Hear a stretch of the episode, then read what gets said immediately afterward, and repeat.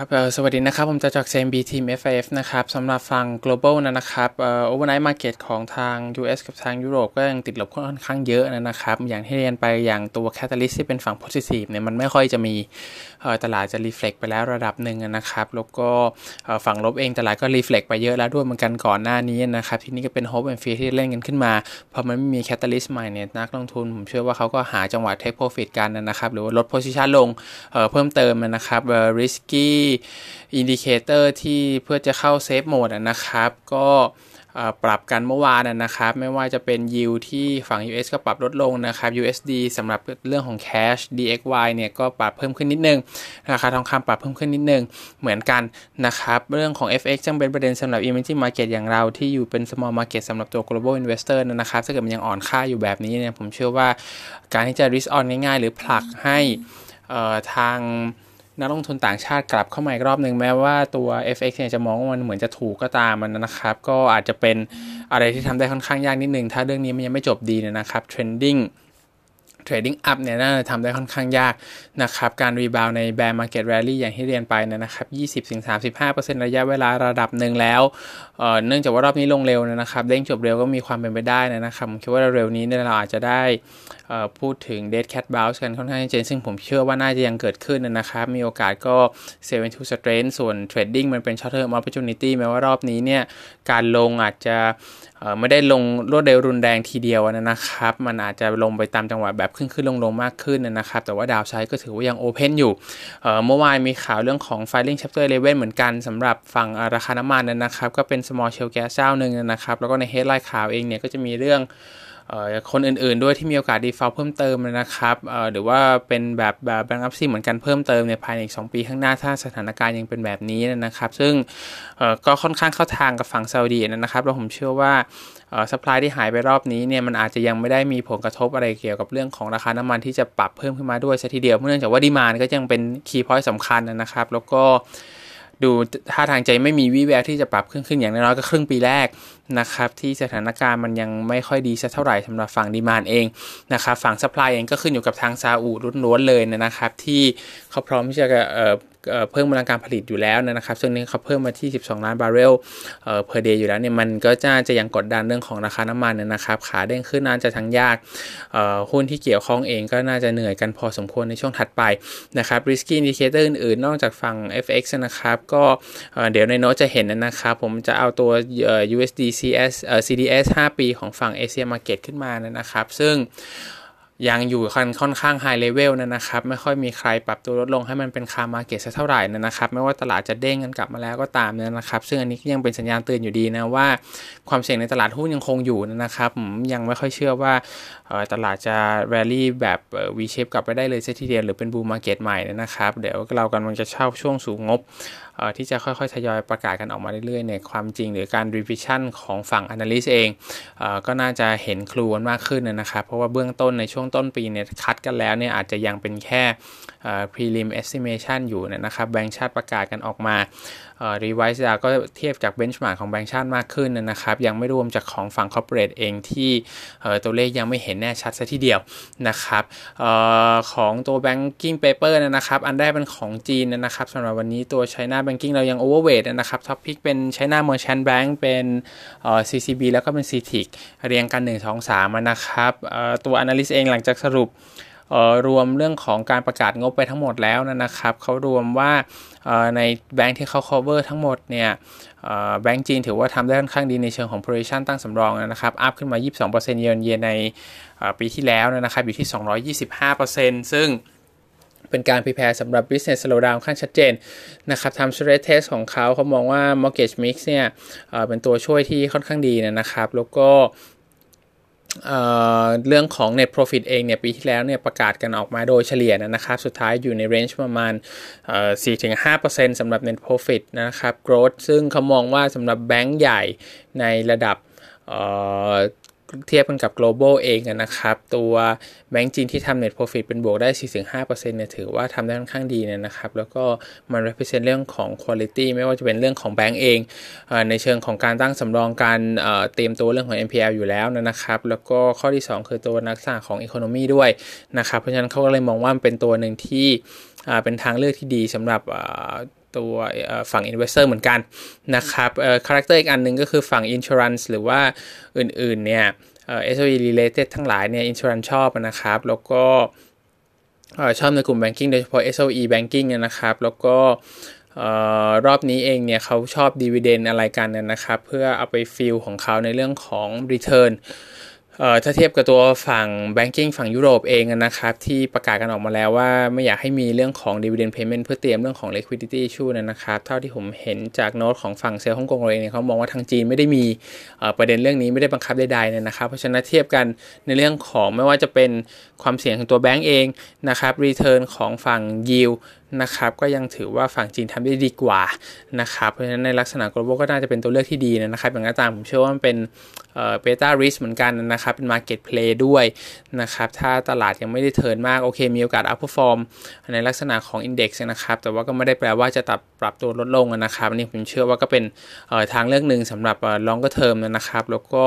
หรือถ้า short term ถ้าจะหนีเข้าเพื่อ outperform benchmark เองนะครับหรือเพื่อหา liquidity ในการ trading รองรับได้ใน banking sector ก็ถือว่าเป็นตัวเลขที่น่าสนใจสำหรับฝั่งของจีนนะครับมีสิงคโปร์รีดด้วยนะครับ ยังโอเวอร์เหมือนกันจากทาง analyst นะครับทาง Ministry of Law ของฝั่งสิงคโปร์เนี่ยต้องการที่ออกบิลมาจะเข้า Parliament สัปดาห์หน้านะครับเขาต้องการที่จะช่วยเหลือเพิ่มเติมสำหรับโควิดอิมแพคที่จะเกิดขึ้นนะครับ แล้วก็เป็นบิลสำหรับในการเหมือนเป็นการหยุดชั่วคราวนะครับสำหรับ unfair treatment สำหรับผู้ค้าขายนะครับ ไม่ว่าจะเป็น in SME หรือ individual ก็ตามนะครับ ที่ได้รับผลกระทบและไม่สามารถ fulfill obligation ที่เกิดขึ้นได้นะครับในหลายหลาย ๆ เรื่องไม่ว่าจะเป็นเรื่องของ supply contract นะครับ goods and services ฝั่ง lease ฝั่ง license non residential อะไรทั้งหลายเนี่ยแม้กระทั่งฝั่ง tourist เองนะครับ ฝั่งที่เป็นฝั่ง tourism นะครับ ก็จะมี part หนึ่งที่อยู่ในฝั่งนี้เรื่องของ loan ด้วยเหมือนกันนะครับ ไม่สามารถ fulfill obligation ในระยะสั้นได้ก็อาจจะมีผลที่บิลนี้ออกมาเพื่อ prevent ไม่ให้มีการฟ้องร้องเรียกร้องกันไปก่อน คือยืดออกไปก่อนนะครับ แล้วจะไปฟ้องร้องกันทีหลังหลังจากหมดเรื่อง bill protection อันนี้เนี่ย ก็เป็นอีกอีกทีหนึ่งเมื่อสถานการณ์มันดูดีขึ้นนะครับ อันนี้ก็เป็นการเพื่อระงับผลกระทบในระยะสั้นนะครับ เรื่องของบิลอาจจะไม่ได้มีผลกระทบไม่ได้ครอบคลุมใน เรื่องของ application บางประเภทนะครับ ไม่ว่าจะเป็นเรื่องของ court insolvency proceeding ที่ทำกันอยู่แล้วนะครับ enforcement เรื่องของ security นะครับ เรื่องของการ call performance bond และอื่น ๆ นะครับ แล้วก็รายละเอียดเดี๋ยวจะอยู่ในโน้ตกับ paper นะครับ ก็จะเป็น part หนึ่งที่ไม่ครอบคลุมเรื่องของ quantification ผลกระทบที่จะเกิดขึ้นนะครับ ในฝั่งของ REIT เนี่ย analyst เรายังบอกว่ามันทำได้ค่อนข้างยากนะครับ ตอนนี้เขาเชื่อว่าคนที่มี strong balance sheet จะยังมี financial flexibility ที่ดีกว่านะครับ แล้วก็เป็นทางเลือกที่ดีกว่า name ที่เขาพูดถึงขึ้นมา top pick ก็คือตัว KDC REIT นะครับ แล้วก็เขามองว่าหุ้นสิงคโปร์ REIT ลงมาเยอะมากแล้วนะครับเอ่อ price book on average อยู่ 0.8 เท่าก็เป็นทางเลือกในช่วงของ low interest rate environment นะครับ ซึ่งในลักษณะของสินทรัพย์ที่ผมเคยดูมา เพราะมันเป็น crisis จริง ๆ นะครับ สุดท้าย REIT ก็ลงเหมือนกันก็ลงเยอะด้วยนะครับ ไม่ได้หนีไปกว่าหุ้นจะเท่าไหร่นะครับ ผมคิดว่าก็ต้องหา strong name จริง ๆสำหรับ เรื่องของ balance sheet ผมคิดว่าก็เป็น part หนึ่งที่น่าสนใจเลยนะครับ ก็ต้องคัดคัดกันดีๆนะครับเอ่อ KDC REIT ก็น่าเป็นหนึ่งในนั้นที่เขา pick ขึ้นมาให้นะครับ แล้วก็กลุ่มหุ้นที่อาจจะ related to mall นะครับทาง analyst เราก็พูดถึง Sheng Siong Group เนี่ยนะที่น่าจะทำได้ดีกว่า ความเสี่ยงน้อยกว่าถ้าเทียบกับ REIT ที่เป็น mall อื่นๆนะครับตัว Sheng Siong อาจจะไม่ได้เป็น REIT นะครับแต่ว่าก็เป็นทางเลือกหนึ่งสำหรับ เอ่อเอ่อเพื่อเรื่องของ supermarket exposure หรือ mall exposure ในระยะสั้น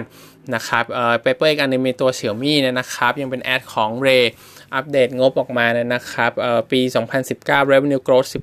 18%ตัว net profit เนี่ยบวก 26% year on year นะครับมี main drag เนี่ยก็คือตัว high R&D นะครับบวก 30% year on year แล้วก็ SG&A บวก 31%เอ่อ year on year สำหรับเรื่องของ 5G phone rollout นะครับ แล้วก็ มีการเพิ่มเหมือนเรื่องของค่าใช้จ่ายในฝั่ง overseas sale ที่มันปรับสูงขึ้นด้วยนะครับเขาเชื่อว่า market share น่าจะทำได้ดีขึ้นในฝั่งของจีนบ้างนะครับ แล้วก็ total smartphone shipment เนี่ย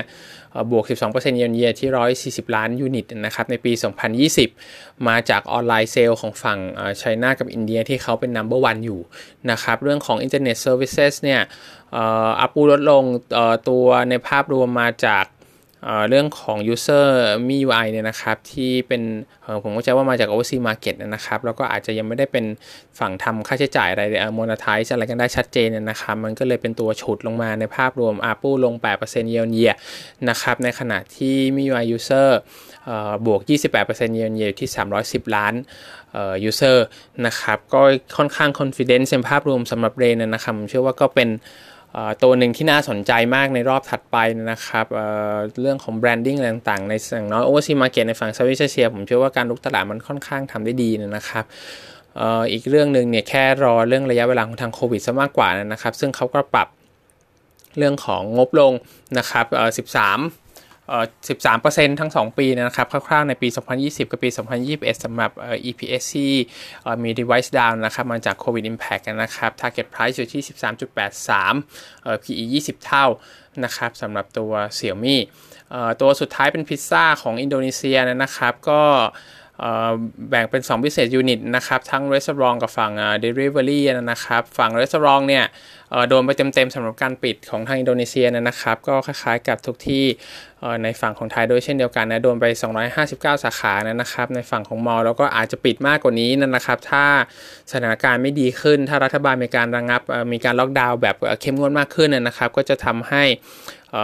ฝั่งเซลล์เนี่ยหายไปค่อนข้างเยอะนะครับตัวฝั่ง restaurant เนี่ยคิดเป็น 67%ของ sales contribution นะครับ แล้วก็ทาง Patricia มองว่า same store sales growth เนี่ยเป็นติดลบ 6%ในปีนี้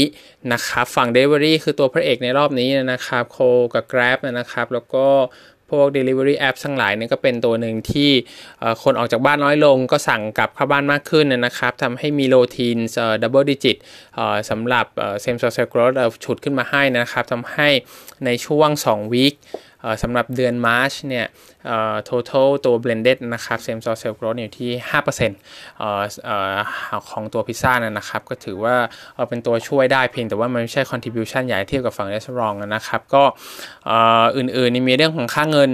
อินโดนีเซียรูเปียที่ weak ด้วยนะครับ เป็นไปตามกลไกตลาดอันนี้เองเนี่ย hedging ของเขาเนี่ยจะจบตอนเดือน June นะครับ ซึ่งเขามองว่า Patricia ก็มองว่า cost น่าจะปรับเพิ่มขึ้นเป็น pressure ขึ้นมาอีกนะครับ หลังจากที่ตัวคอสกูโซ44%เนี่ยคิดเป็นมันอยู่ในรูปของ USD นะครับพอ HX ไปค่าเงินวีขึ้นมาแล้วก็อาจจะเป็นตัวหนึ่งที่ pressure กลับมา โดยเฉพาะอย่างยิ่งเมื่อสถานการณ์ไม่ได้ดีขึ้นนะครับแล้วมันยังเป็น high level อยู่ในช่วงครึ่งหลังของปีด้วยนะครับ Patricia ปรับเรื่องของโมเดลลิ่งนะครับคัด EPS 20-26%ลงสำหรับปี 2020 กับปี 2021 นะครับแล้วก็ให้ target price อยู่ที่ 800 รูเปียนะครับ PE 10.8 เท่าปี 2021 นะครับเอ่อ ROE อยู่ที่ 15.3%แล้วก็เป็น net cash ในปี 2021 อยู่ที่ 115 billion นะครับเบื้องต้นหุ้นลงมาแล้ว 50%ลบ 3 SD นะครับก็เป็นเรื่องของ valuation wise มีประกาศซื้อหุ้นคืน 3%นะครับเขาก็เลยอัปเกรดขึ้นมาจากโคเป็น add นะครับแล้วก็ปรับ target price ลงที่เรียนอยู่ที่ 800 รูเปียนะครับก็วันนี้มีเท่านี้ครับ ขอบคุณครับ